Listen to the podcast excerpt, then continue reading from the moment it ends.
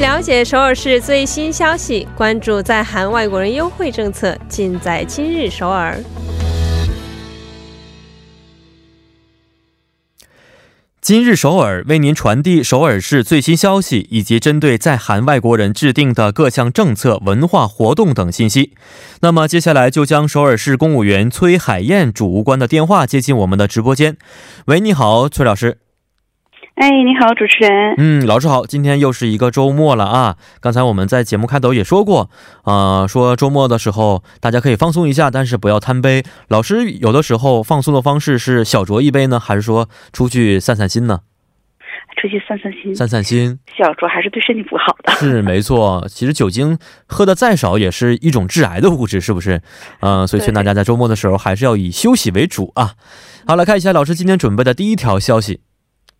呃，第一条消息是首尔市二零一九年一平市民书市场要开店了，开张了。哦，一个书市场啊，又是一个丰富市民啊、丰富市民业余生活的这么一项活动。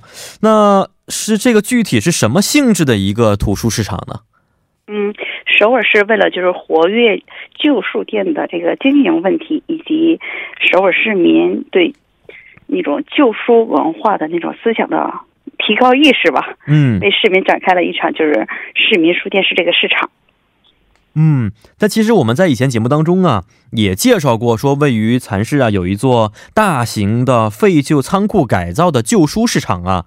那么这个活动也是在这个旧书的仓库举行的是吗？是的，然后是，嗯，应该是周末。二十七、二十八号这个两天，三月份开就这个开馆以来，是国内最大的，就是咱们这个韩国国内啊最大的规最大规模的首尔就是书仓库，而且首尔市民可以通过这个活动，可以把就是说首尔市各处的旧书都集中在一起，给都提供给市民，让市民更更方便的看一些这些书。哦，而且明天二十七号开始嘛，然后首尔市这个书仓库是每周最后一个周末，然后下午两点到三点就是开业。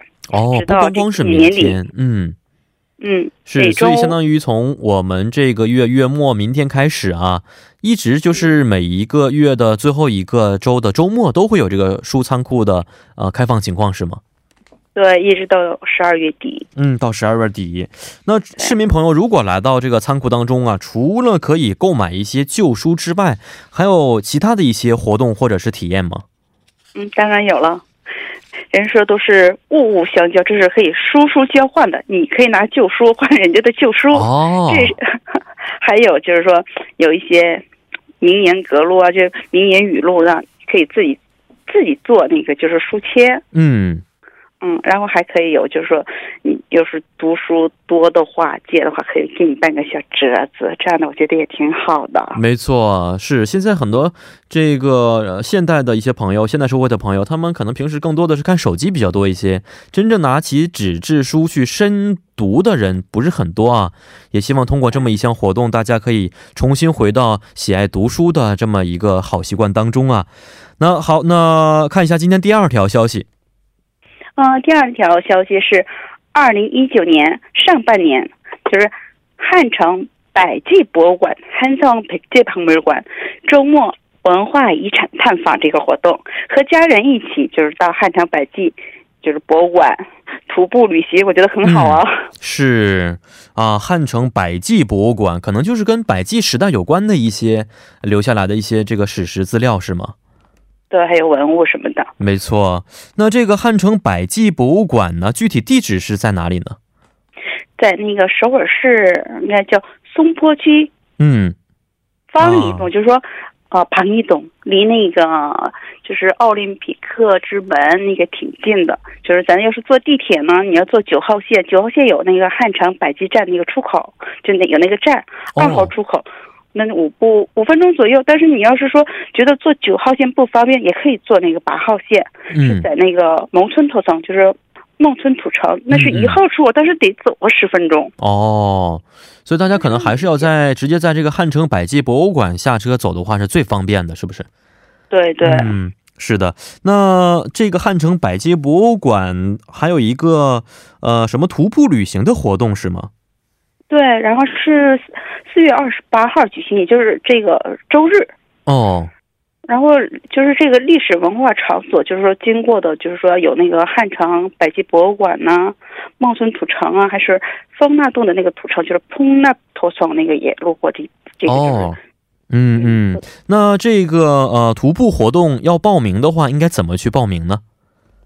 哦，还是就是说电话报名，我觉得是最好的，因为它是也是名额有限的，仅限二十个人。是，那电话是多少呢？